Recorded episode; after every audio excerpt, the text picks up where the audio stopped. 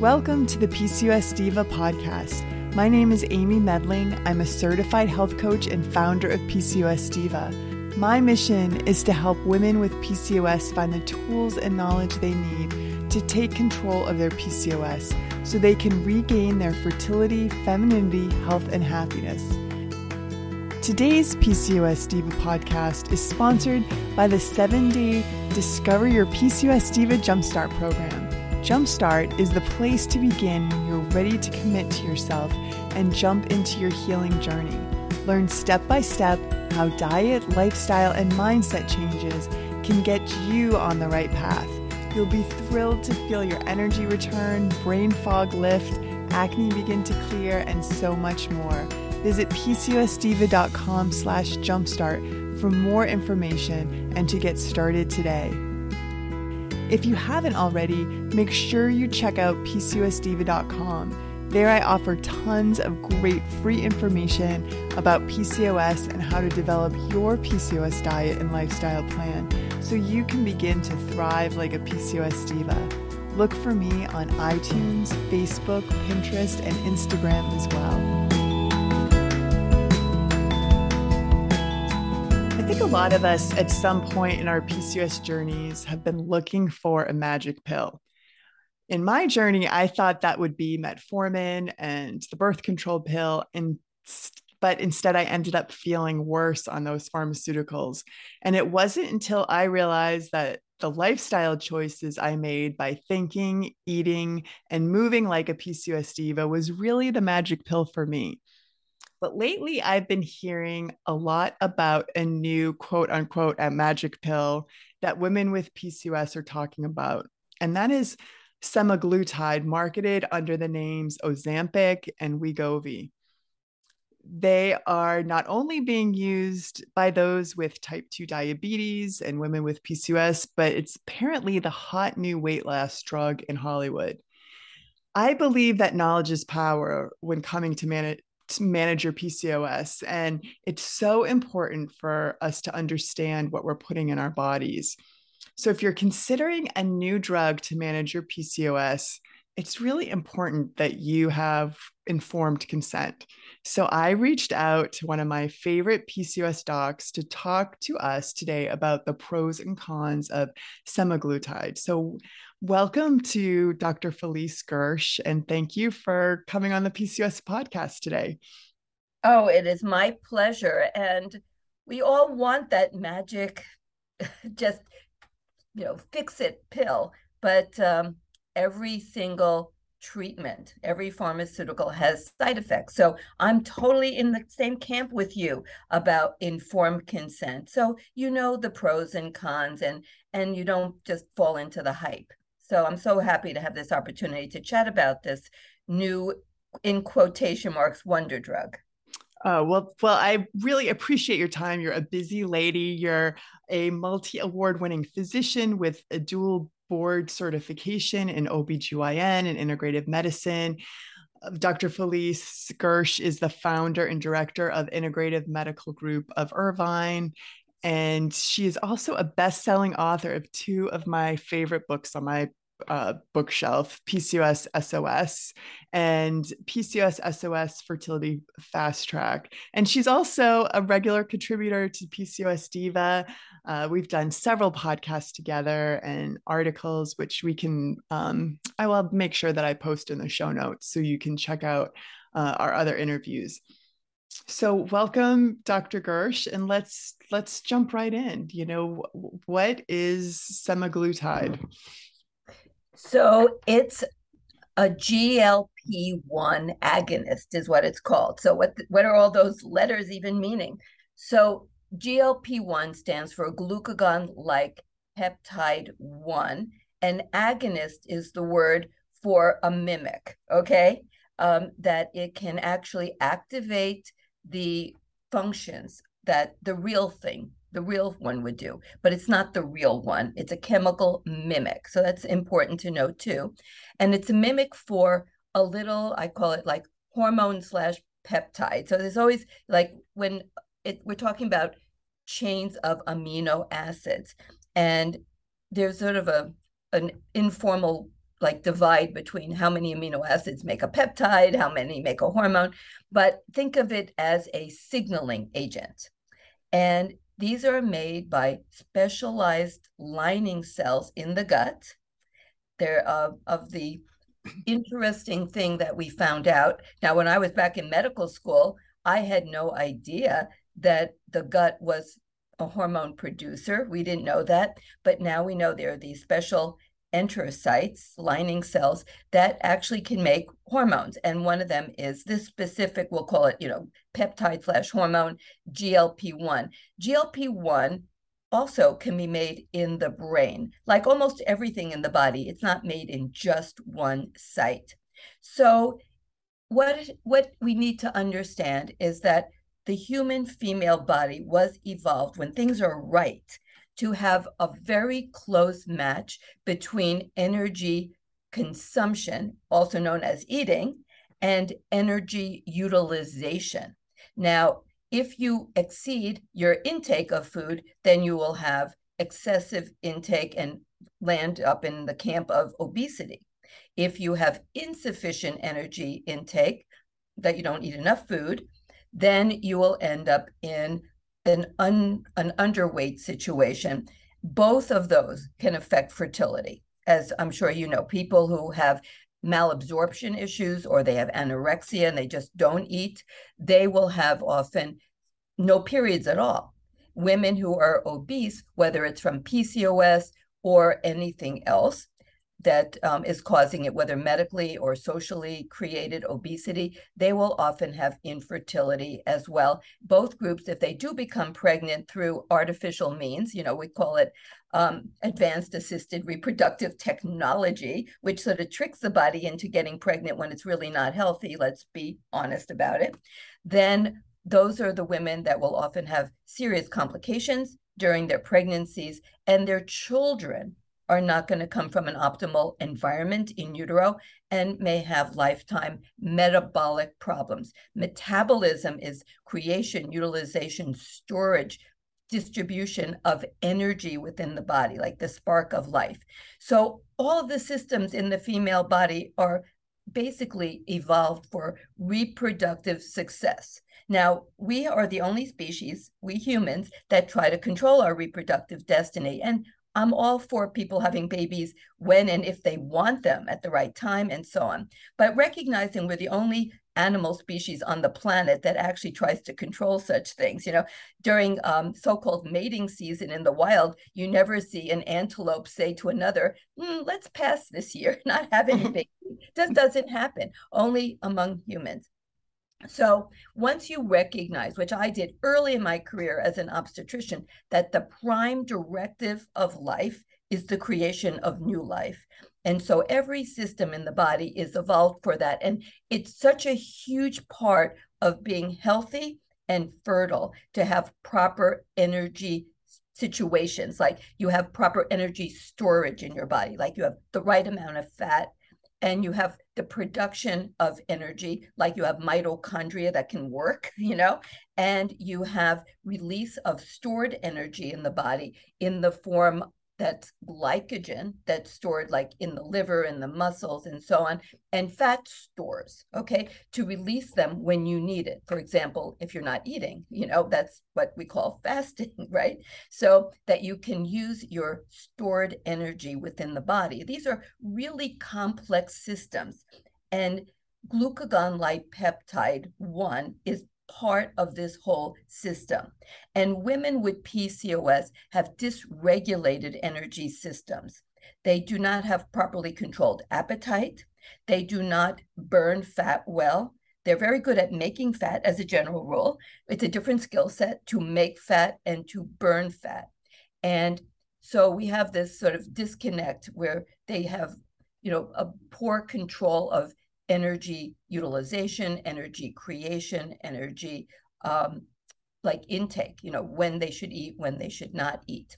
And GLP 1 is part of this system in terms of regulating energy. So it helps to regulate your appetite and it helps to create energy by utilizing stored um, glycogen through the other little peptide you know, glucagon. So we have a system where when everything is right, we have just the right intake and the right output of energy. So one of some of the things that GLP-1 does is it helps stimulate the release of insulin at the right time mm-hmm. so that you get proper control of your glucose levels in your blood and works through the pancreas, the pancreatic cells, the beta cells. And it also slows stomach emptying so that you feel fuller, so that it also helps to control appetite. Because we know that when you stretch the stomach, you know, it can affect your sensations in the brain. You know, there's so many multi-directional systems in the body. Everything is multi-directional, not just bidirectional. And it also helps to reduce inappropriate release of glucagon to create too much sugar in the body by breaking down the glycogen stores. So, and then by doing that, it will help to reduce your appetite and food intake so that you know all the systems in the body the yin yang i don't know how the chinese were so smart you know we ha- we have many redundant systems too like more than one thing like we have ghrelin that's a little hormone a different hormone that's made in the gut from lining cells that promotes appetite and then we have hormones that come from the adipose tissue the fat tissue like leptin that are designed to reduce appetite so we have so many systems in the body to help regulate energy utilization, intake, storage, and so on. And GLP 1 is a key player. And women with PCOS, FYI, I bet you're not going to be surprised at what I'm going to say, they don't make enough of it. Okay. So, like, there's the hormones that promote appetite, and then there's the hormones that decrease appetite. And then there are all these little peptides that are running around in your brain, in the nutrient sensors that are located in the hypothalamus that help to, to also control appetite. I mean, it's just amazing system. All of these are kind of like offline in people who generally are obese and women with PCOS. So all of that is to lead into they created, they meaning, you know, the people out there in the pharmaceutical world and a drug that is a mimic for GLP-1, which mm-hmm. regulates all these things, you know, appetite, glucose um, production, and stomach emptying, and all these things. So when you say a mimic, um, I, I think I think of like Provera, which is a drug that kind of mimics progesterone that a lot of mm-hmm. women are on, but it isn't the actual kind of natural form of progesterone. Would that be like a D- does that that's a decent you... analogy okay, okay? Um, right so you could say the same for in a birth control pill the common estrogen is ethinyl estradiol that's what 99% of birth control pills have as their estrogen they have ethinyl estradiol so that's like a mimic for est, you know, the estradiol that's made by the ovary, but it's not the same. Mm-hmm. It's not, I mean, that's such a key point. It's a mimic. It's like you might say, it's a similar, it's a knockoff. Okay, let's, you know, call a spade a spade.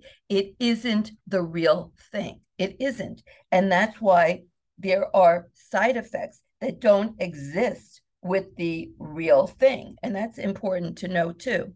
And is it because your body somewhat recognize it recognizes the the chemical, but it isn't an exact match. So partly you don't really know what to do with it. Is that like a would you say that's a simple explanation or you know what i think that to say that it's like you're putting um, a peg in a hole and it almost fits right, okay. but it doesn't quite. So you mm-hmm. like squish it a little bit, you press mm-hmm. on it and you twist it in, you know? So mm-hmm. you get it in, but it's not, it's not perfect. It's just not perfect. Mm-hmm. So I have like a little list here, you know, of some of the the side effects. So like the real thing, it doesn't come with a list of side effects, you know, like your natural hormones, they are what they are. But when you create mimics, like birth control pills are not real human hormones. So most women have been on them who have PCOS, so they know that there are a whole host of of side effects from birth control pills. So here's like some of the known. A lot of them are not life and death kinds, but they will cause people to stop, which I want to reference in um, a study that was published in the Journal of the American Medical Association, JAMA. That was just recently, it was September 2022. Okay. Mm-hmm. That was one of the main studies on um, semaglutide, okay, which is probably the leader of the pack of the um, GLP 1 agonist. So, nausea and vomiting is not rare, it's actually fairly common with this mm-hmm. drug. Um, diarrhea is another common side effect, stomach pain, fatigue, hypoglycemia, which is low blood sugar. Then the more serious ones, I mean, those are misery, but they're not going to kill you. But mm-hmm. the more serious ones can be pancreatitis and gallbladder disease and kidney damage. And these are not, you know, the whole list. So in the study that I'll, I can go over the actual data that they published. And of course, like big, big surprise, it wasn't on women with PCOS. Okay. Mm-hmm. So we don't really have specific data for women with PCOS. But I can tell you right out the gate that when they looked at people with confirmed type 2 diabetes, the results were much inferior much less successful with um, actual true type 2 diabetes. So, you know, that's sort of sad, right? Mm-hmm. We don't know. And I'll tell you right up front, too, my, and I'll tell you why in another minute, why I think that this drug as a general statement. You know, there's so much variation among women with PCOS. It's such a spectrum condition, right? Um, but for many of the women, unless we do something added, I'm going to say like the secret sauce, which I'm going to tell you about, I don't think you're going to get the same results as some of these other people are getting in the studies. So the thing is that, you know, there are many people who were in the study. In fact, I looked at the data and about 40%, and now here's the here's the rub. They all needed to lose weight. They mm-hmm. all wanted to lose weight. They all agreed to be in the study okay and about 40% dropped out now they do not say that you know every single person why they dropped out but often that is because they didn't like the regimen they weren't feeling good that's a big one. They weren't feeling good you know like if you feel nausea and you're having diarrhea and you're having stomach pains hmm, you may say uh, i can't do this. I can't mm-hmm. keep doing this right? So, you know, and then I'm going to also tell you, if you'd like to hear, how you can naturally get your own GLP 1 kind of go, you know, like rev up the machine to make that more yourself, since that is a natural product. So, and how the, you know how this all links with with PCOS. So the bottom line is that this is a mimic. It's um, a knockoff. It has a fairly substantial array of side effects most people who take would take it would not you know die from it it's not like it's it has a high fatality rate or anything mm-hmm. like that but you know it, it doesn't take like what if you said you know 7% of people had or 5% had a fairly serious side effect well you know it's more more likely than not more medically probable than not that you wouldn't be that one but you might be you know mm-hmm. so every time you go into taking a drug or like having a procedure, you can't assume you won't be the one who actually has the serious side effect because somebody gets it, right? Mm-hmm. So you you have to go in with your eyes open. That's the whole informed consent decision, which I don't think happens in much of anything really, except right.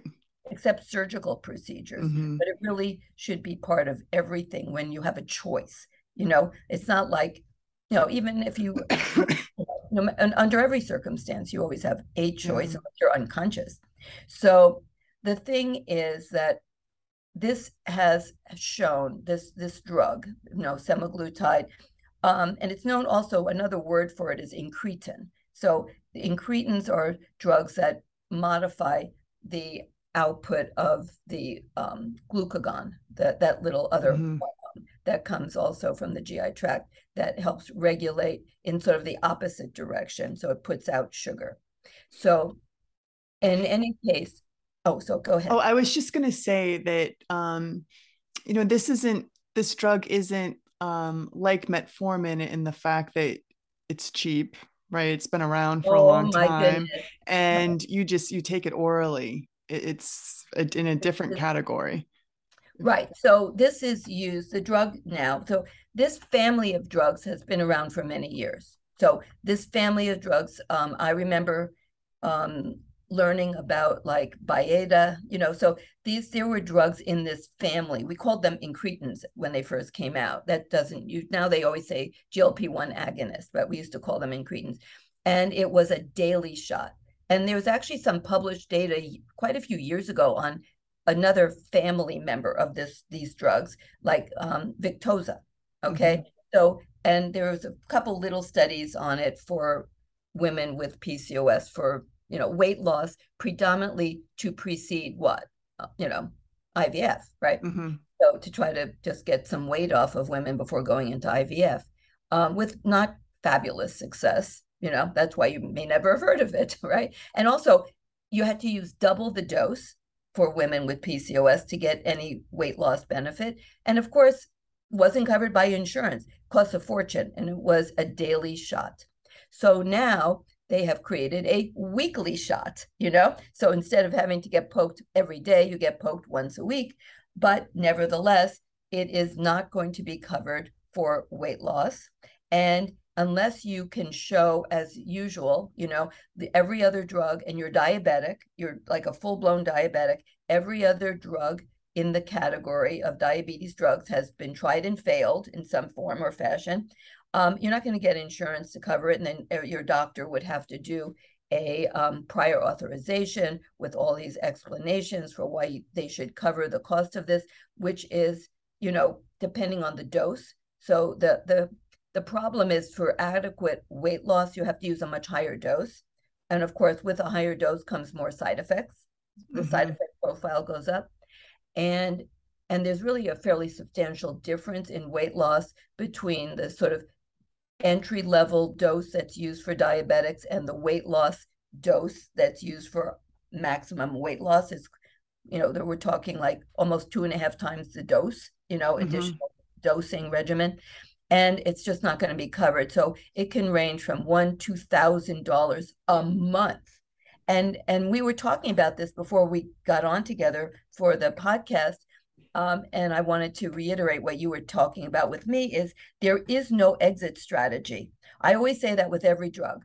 Okay, I like to think of pharmaceuticals. I'm an MD. I do prescribe mm-hmm. pharmaceuticals when necessary, but I like to think of them as a bridge to health, hopefully not a permanent part of that new ecology of the body. But sometimes, you know, like with blood pressure, sometimes if you're late stage disease, you're not going to get people off of certain drugs. But here's a drug that can be given to very young women.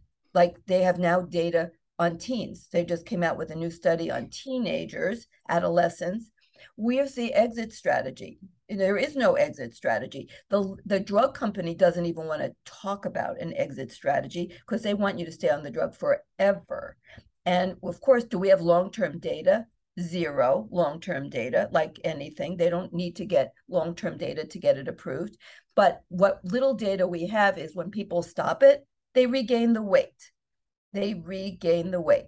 And so the, what's the, you know, and then some people may have some other side effects when they get off, and we have no good data on that, no published good data on, well, what happens when you get off of it? You know, just like birth control pills, you know, they were never put on the market to be used for 30 years straight. Mm-hmm. But yet there I have so many patients, that's what they did. And then when they stop it, there's there are problems. So I'm not going to think there wouldn't be problems if you're modifying receptors by putting in a foreign knockoff, you know, that is not the same, similar but not the same. It can modify how the receptors work so that when you get rid of it and then you put the real item in, it doesn't work properly. Yeah. like SSRIs, the antidepressant drugs, mm-hmm. you know, even people who weren't depressed, when you try to get off the drugs, they have problems. The same thing with PPIs, the um, acid blockers. You could take healthy people, put them on the drug, and then when you take the drug away, they're all sick from the like a drug problem because their bodies haven't adapted to not having that drug. You know, so it's a crazy thing. So I don't know of any published data on withdrawal from these um, GLP 1 agonists, but you're mucking around with your hormones and receptors. I totally would expect that there will be some problems and probably it should be a weaned off kind of a thing not like just abruptly stop because mm-hmm. the body has more difficult with um, difficulty with that and they have warnings now that you should some of these are very long lasting well you know relatively not like years but like maybe a few months that there'll be some effects so now they're saying I mean, this seems like the antithesis of what you'd want if you wanted to get pregnant. You should stop them about three months before you want to get pregnant. It's the exact opposite of what they were doing with like the Victoza when they were giving it to them right up to trying to start IVF, and they didn't really know, you know. And that's a shorter mm-hmm. acting one. It's a shorter acting one. That's why you have to give the shot every day, right? But the longer acting ones, like the you know the weekly, apparently there's some effects that last in the body for like could be like three months. So now they're saying stop it if you want to try mm-hmm. to get pregnant. And then what? You're going to gain all the weight back just before you want to try to get pregnant. I mean, so there are some real concerns, I would say. In terms of the actual data that was published in in JAMA, um, I have it here, and the data was pretty encouraging for the short term. So what they found was in these somewhat overweight people. None of them had PCOS. And like I said, there was about a 40% dropout rate, which really shocked me. So if you look at six months, okay, remember this is six months, not five years or anything, about close to 90%, it was just over 87%, had a 5% or more weight loss. Now, if you figure someone, just make this up, if they're 200 pounds, so what are we talking about? 10 pounds. Okay. It's like, hmm, I think I could do that in other ways. And that's, you know, so that's like almost 90%. Now, in terms of losing 10%, so if you had a 200 pound person, that would be 20 pounds lost. That was just under 55%. So, you know, it's almost 50 50 that about half the people lost 10% or more, but the other half didn't. Mm-hmm. So if you weigh 200 pounds, that means you didn't even, after six months, you didn't even lose 20 pounds. Mm-hmm. Okay. So that, I mean, like, well, you decide in your own mind, does that sound fabulous or not? And then 23.5% achieved a 15% weight loss or more. So, so that would be 30 pounds for a 200 pound person. But now we're less than a quarter. And then just under 8% lost 20%. Okay, so that would be a big 40 pounds.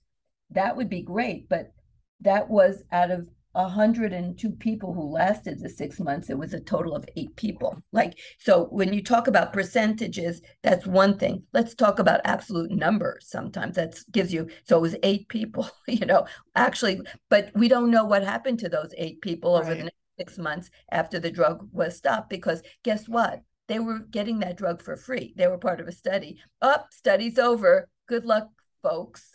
you know, now, uh oh. Yeah. They will never publish that. They're not going to publish. Of course.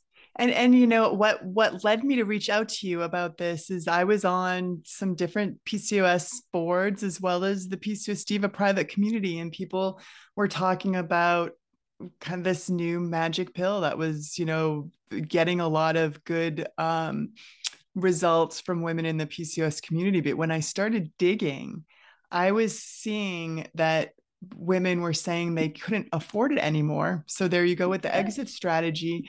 And now their hunger signals and cues were came back a lot stronger. Yeah, I am not surprised. Just like I see women who've been on birth control pills for many years and they went on them for reasons that had nothing to do with PCOS. It was mm-hmm. like to get, you know, they had like maybe heavy periods, but they were perfectly regular, or they became sexually active when they were only 15 unfortunately mm-hmm. you know mm-hmm. and um, so they were put on them you know really early sometimes for no good reason like or they had like a, little tiny bit of teen acne, no talk about nutrition and right. Any, right. They just got put right away this happens all the time mm-hmm. and then they're on them for like 20 straight years they and then they go off and they like have explosive pcos i mm-hmm. think that's birth control pill induced i think you know we do have problems getting off of these drugs so that's a that's a, a really important thing then i wanted to tell you what i think makes women with pcos remember also i told you these were not diabetic people Mm-hmm. The diet, when they did studies with true diabetic, type 2 diabetics, their, stu- their outcome was significantly less favorable. They did not lose as much weight. And that was what it was, you know, wow. for that number with a 40% dropout rate. Mm-hmm. So, and their drug was free. You know, so mm-hmm. there you have it. But there's something, and there are articles published on this, and I talk about this. So, GLP 1 is something that's natural. So, what in the body naturally encourages you to make this appetite energy regulator? Okay. Well, some of it is the food we eat. And we know that eating a high fiber diet, and that means things like whole grains that are not processed into powder, you know, it, it means that you're having like nuts and seeds, you know, you're having legumes you know, like beans and lentils. These have wonderful fiber in them. And and it because everything works with the microbiome in some form or fashion. Mm-hmm. So the microbial population of the gut is going to have a significant impact on properly making this wonderful little um, peptide slash hormone, GLP 1. So you need to feed those little microbes. We talk about all the time. Please feed them, please feed them, nurture them, love them, and realize that they are your best buddies, those little critters down in there. And so they love fiber, all different kinds of fiber, polyphenols, like all the different plants, all the different colors of the rainbow, and, and that sort of thing. They also like to be fed on schedule, like your dog, you know. So, like, give them breakfast, give them lunch, give them dinner. Don't snack all day long because then they'll get like w- w- weird and wired. You don't want like little wired, weird microbes. so, you got to take care of them. And so, that diet is very helpful. What else is really helpful? It's the missing ingredient that never gets talked about. And most doctors don't know a darn thing about it, and that's estradiol. So, estradiol is essential for the production of GLP 1. And in fact, there are studies published showing that if you give like to men who are they studying? Women with pcos of course not. They're studying menopausal women. They're a clear target of low estrogen production from their ovaries like none okay if you're in menopause. So they gave estradiol the estrogen made by the ovaries. And just as a quick side note estrogens are a family of hormones. There's no N estrogen, okay? Just like there's not a B vitamin. B vitamins come in 12 varieties, right? And estrogens come in different varieties, and they use endocrine disruptors or xenoestrogens, which are the phony mimics that are found in plastics of all different kinds soft plastic, hard plastic, flame retardants, heavy metals, you know, all kinds of other chemicals are actually xenoestrogens. So they are mimics of estrogen in a very bad way. They harm our bodies. And sometimes people refer to them as estrogen. It's crazy. They're endocrine disruptors. And, uh, you know, hormones um, that are made to be similars, you know, they, they sometimes call them hormones, like they're meant to be in a human. So, like, and the GLP 1 agonists are also technically you could call, call it an endocrine disruptor you know? If you really go by the definition it's a mimic it's a pseudo of the real thing that is that can bind to receptors and activate them but it's not the real thing. Like you said you know it's it's a knockoff. So we need to like always keep these things in mind. But when you have estradiol the ovarian produced estrogen it during the reproductive years it has this beautiful synergy with the gut, with the gut microbial population. I'm sure you've you know talked about so many times the gut microbiome in women with PCOS is dysbiotic or it's abnormal. And that is heavily related to the fact that they have these hormonal imbalances, which includes for most women with PCOS. And PCOS comes in different flavors and it's like a spectrum, like we talked about. Mm-hmm. It's based on symptoms more than anything. So it's and it's sometimes you know it's we lump in adrenal androgen excess disorders and with ovarian related testosterone excess. And and so they're not even all one you know so and get all mixed up in people's minds. But if we think about that the ovarian type version of PCOS those women have a problem in the production of estradiol they don't make enough estradiol estradiol is critical for all of the energy facets of the body that includes energy intake and energy expenditure. So it, estradiol helps control your appetite, your energy distribution, like where fat goes in your body, and burning fat. The mitochondria rely on estradiol and GLP-1 and other um, peptides in the brain, the kisspeptins that signal the ultimately through the hypothalamus, the gonadotropins through the, the center in the hypothalamus that puts out the little factors that talk to the pituitary to make LH and FSH.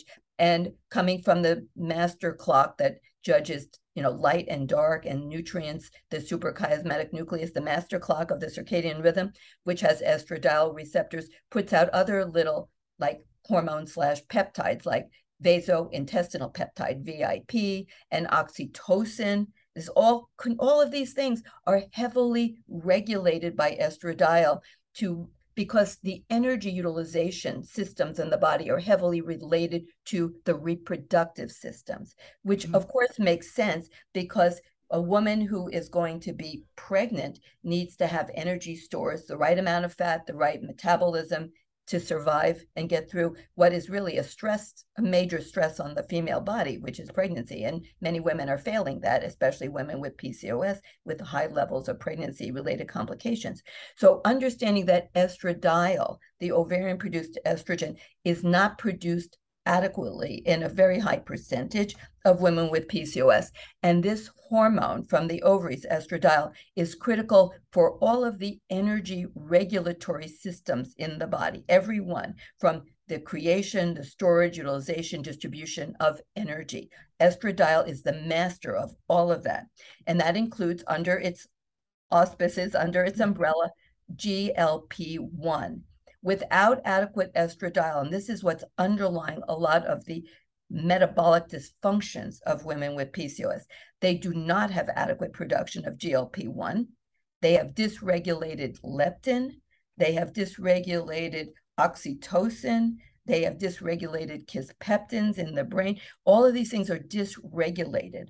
And there's actually published data, and once again, in menopausal women, that if you combine estradiol with a GLP 1 agonist, you know, so like Wegovy, um, Otezla, um, I mean, Ozempic, I always get those two mixed up. They always start with O's. Okay, Ozempic, um, Otezla is for skin. Don't take that one. Um, so Ozempic, the semaglutides. So it works in synergy with with it. And it showed that without that estradiol added in the menopausal women it didn't work well. And mm. um, i think that this is an important thing. If you go to your doctor um, and this is not common knowledge among doctors i'm just telling you most of them don't even know what estrogen is. I mean mm-hmm. it's so embarrassing when i say that oh, i think we all know that. Oh, okay. I didn't want to like you know oh the frustration you know, to find a good doctor. I know. yeah, like you know, like you'd think OBGYNs and endocrinologists would know what estrogen is, what it does, but they, they don't. Um, and so they don't know that you can't work this beautiful synergy of these hormones unless you have estradiol. But if you give estradiol, if they if someone needs it, I always believe in monitoring and testing so mm-hmm. I know mm-hmm. what it will actually do, you know. But if they need estradiol, it's one of those I call it the catch 22. When you when you give estradiol, it helps the body to actually heal so that you can then get the body to get metabolically healthy and then you can remove the estradiol. So I think of it as like training wheels on a bicycle that you know no one wants to wear training use tra- training wheels forever you know or bumpers when you go bowling right so hopefully you get good and then you take them away and then you can do it on your own. But a lot of times you can't get metabolically healthy in a state of estradiol deficiency. I deal with this, of course, all the time with my menopausal women. I mean, you can eat, you can meditate, you can exercise, and all those things are wonderful and essential, but it's not the same as replacing a hormone that's literally missing in your body that creates the whole energy system of the body. I mean, it's not like an optional hormone.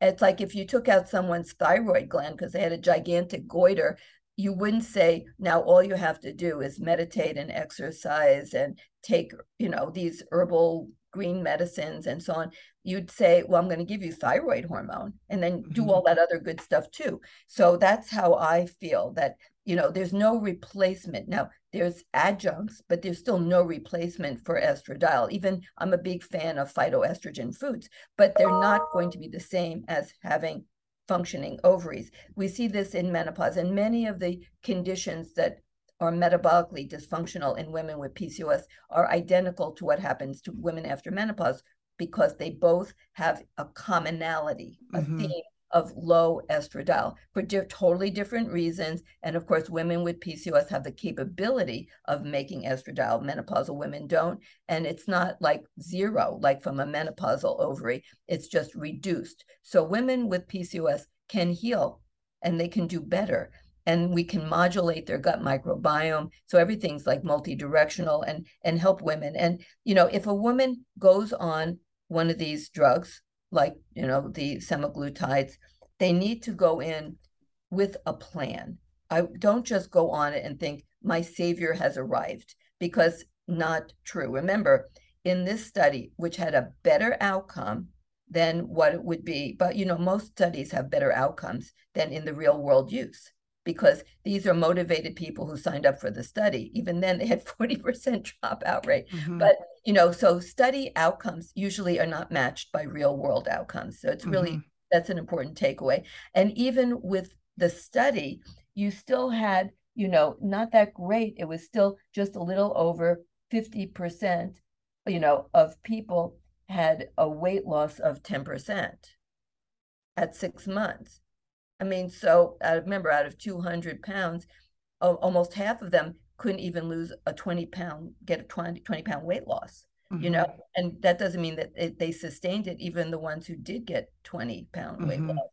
And there are other ways that we can help people to do that. I can tell you that just by lifestyle changes, by timed eating, by exercise, by meditation or other mind body practices, yeah. by removing toxic everything toxic people, toxic food, toxic lifestyle choices. I mean, toxic, you know, pollutants. I mean, we can do so much to lose that amount of weight and sustain it exactly lifestyle so mm-hmm. um, and this is not a standalone so if anyone uses this drug and and i'm telling you we don't have the data because no one's done mm-hmm. the data collection on pcos but it's going to be inferior to this it mm-hmm. has to be because a significant percentage will have estradiol deficiency.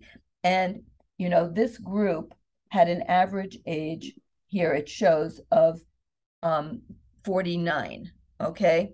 So these were not in large measure like fully menopausal women. So they weren't completely estrogen deficient, I would bet. Okay. Mm-hmm. You know, but so the thing is that it's going to be harder to get those even those results in a group of women mm. PCOS. I mean, I'm just because they had the same problem with diabetics. Okay, because diabetics already have inflamed um, pancreases and their their beta cells are already dysfunctional and the, the glucagon like peptide ones work a lot on the beta cells in the pancreas it's just it's not you're not going to get as good a result mm. so be prepared for that but hopefully you'll be the you know, prove me wrong, please, please mm-hmm. prove me wrong, or at least you be that N of one who has a stellar outcome. Okay. But plan what's your exit strategy with your doctor. So, how are you going to get off? How are you going to stay on? If you're thinking of pregnancy, they're now telling you get off three months ahead. So, what's what's going to happen in that three months that you're going to go off? You know, what are you going to do lifestyle wise? Because no drug should be a standalone and mm-hmm. replace lifestyle. And do you have low estradiol? Has it ever been looked at? And, um, you know, what is your LH FSH? By the way, that's sort of a clue. if you have really high LH and a low FSH, you have that huge ratio differential, you know, that's a big clue that you don't have enough estradiol. Why is that? Because LH triggers testosterone production in the ovary, which by the way, uh, okay. another another different skill set. Mm-hmm. So you have LH producing all that testosterone, and then FSH is malfunctioning and not as much. And, and FSH is critical for the action of aromatase, the enzyme that converts testosterone in the ovary, in the granulosa cells into estradiol. So the brain says, the brain, which is full of sensors, says, I don't have enough estradiol. I don't have enough estradiol. So it tells the pituitary to make more LH so that because the LH triggers the ovary to make more testosterone. All estradiol everywhere in the body, of course, including the ovaries, is derived from the conversion of testosterone 100%. There's like no other path. So testosterone turns into estradiol. But in women with PCOS, it doesn't do that well in mm-hmm. most cases. Mm-hmm. So the brain says more estradiol, please. And it does that by telling the ovary to make more testosterone. The oh, pre- it's like a glitch in the assembly mm-hmm, line. Mm-hmm. So you keep putting out more testosterone, more, mm-hmm. and the LH goes really high. But FSH, there's a problem with the FSH, mm-hmm. and there may be um, autoimmune related things we don't even fully understand, and it it by the way it's related to the high levels of anti-mullerian hormone you know another talk for another day. Yeah exactly. but, but the point is that that's a clue you know mm-hmm. if you have that because many doctors they don't measure estradiol but they do measure which they should but they do measure lh and fsh i don't know what they think that why that's happening but that's why it's happening is because there's this glitch in the conversion of testosterone into estradiol. So if you have a really high LH and a kind of lowish FSH, you probably are not capable, your ovaries, of making adequate amounts of estradiol. And you would probably benefit from having like an estradiol patch. That's but, what I was going to ask is how you like it to yeah, administer. you can just get okay. like a patch, like a 0.1 patch. By the way, remember I said that women with PCOS and women, you know, as a general group, or because of their estrogen fluctuations and changes and malfunction are more prone to eating disorders, right? Yes. Mm-hmm. Eating disorders can be male, but they're way more prevalent in females, both under and over consumption, mm-hmm. eating disorders.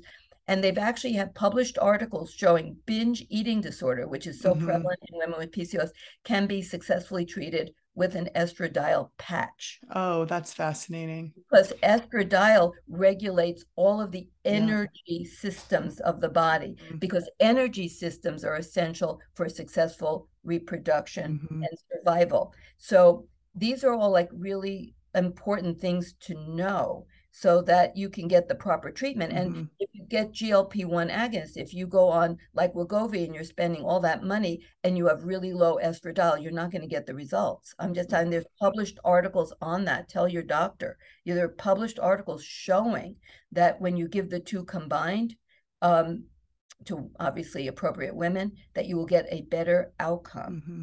So, you know, those are important things to understand. Yeah. And doctor may not know may not know that. Yeah. And that's it as I introduce this podcast, that's why knowledge is power. And we have to be our own advocates. And and I so appreciate you uh, Dr. Gersh, because you are just a wealth of knowledge, and I appreciate you sharing that knowledge with with the PCOS Diva community. I feel like I got a two for one today. We we not only talked about um, semaglutide and and whether that's right for you. But we also got a great education in estradiol and and what that means. I know. Well, so that's this tricky thing about the body. Mm-hmm. It's all interconnected. So to understand one thing, I mean, I learned that you know you mm-hmm. got to know the next thing in the list, next thing, next thing, or else you know you end up really in a confused state. And I want all of your listeners to understand so that they can make the informed decision and help their doctors. I hate to, you know, it's a team. Think of it as a team that if you need to, you help your doctor to understand you mm-hmm. as a PCOS patient that you're unique and you have special needs we'll say you know so don't don't just take the drug and think that that's your magic bullet okay mm-hmm. and I, I want you to tell um, women how they can learn more about working with you. And, you know, you had talked about lifestyle changes. You have a a plethora of ideas in your book SOS, um, PCOS, and and I do it in my healing PCOS book as well. But mm-hmm. um, how can women find more uh, about your work?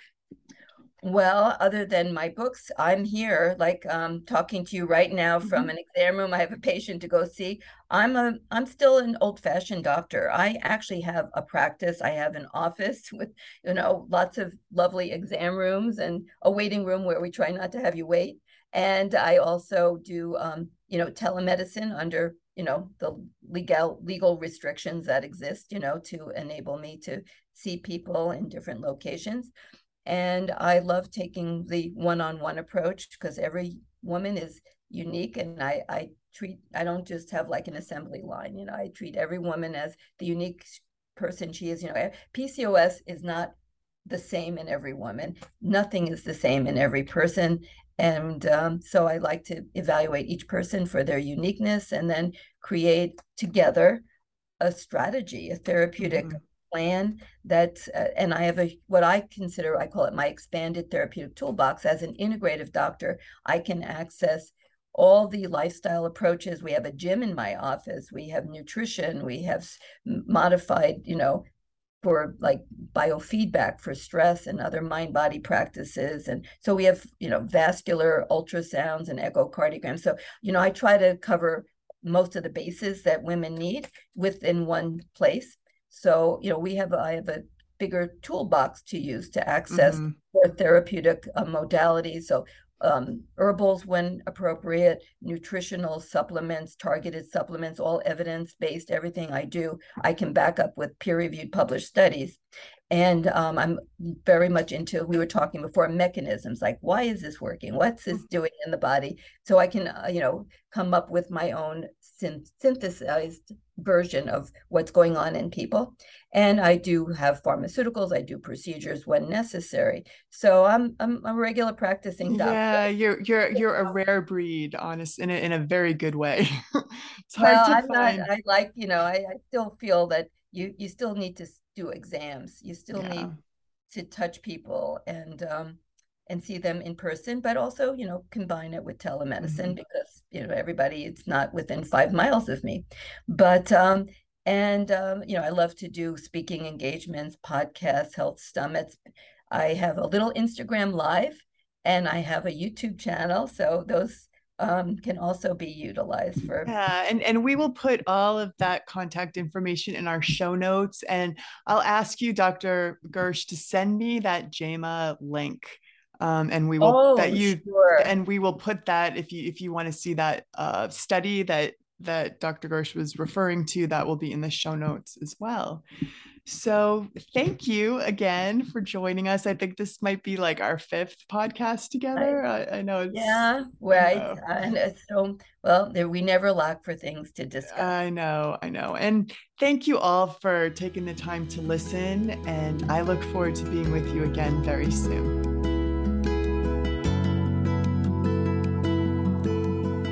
Wraps up our podcast today. Thank you so much for joining us on the PCOS Diva podcast. I hope you enjoyed it. And if you liked this episode, remember to subscribe to PCOS Diva on iTunes or wherever else you may be listening to this show.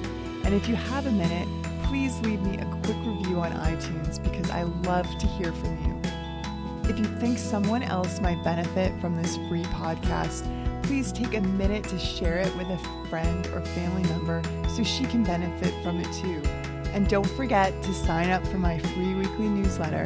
Just enter your email at pcosdiva.com to get instant access and make sure you never miss a future podcast.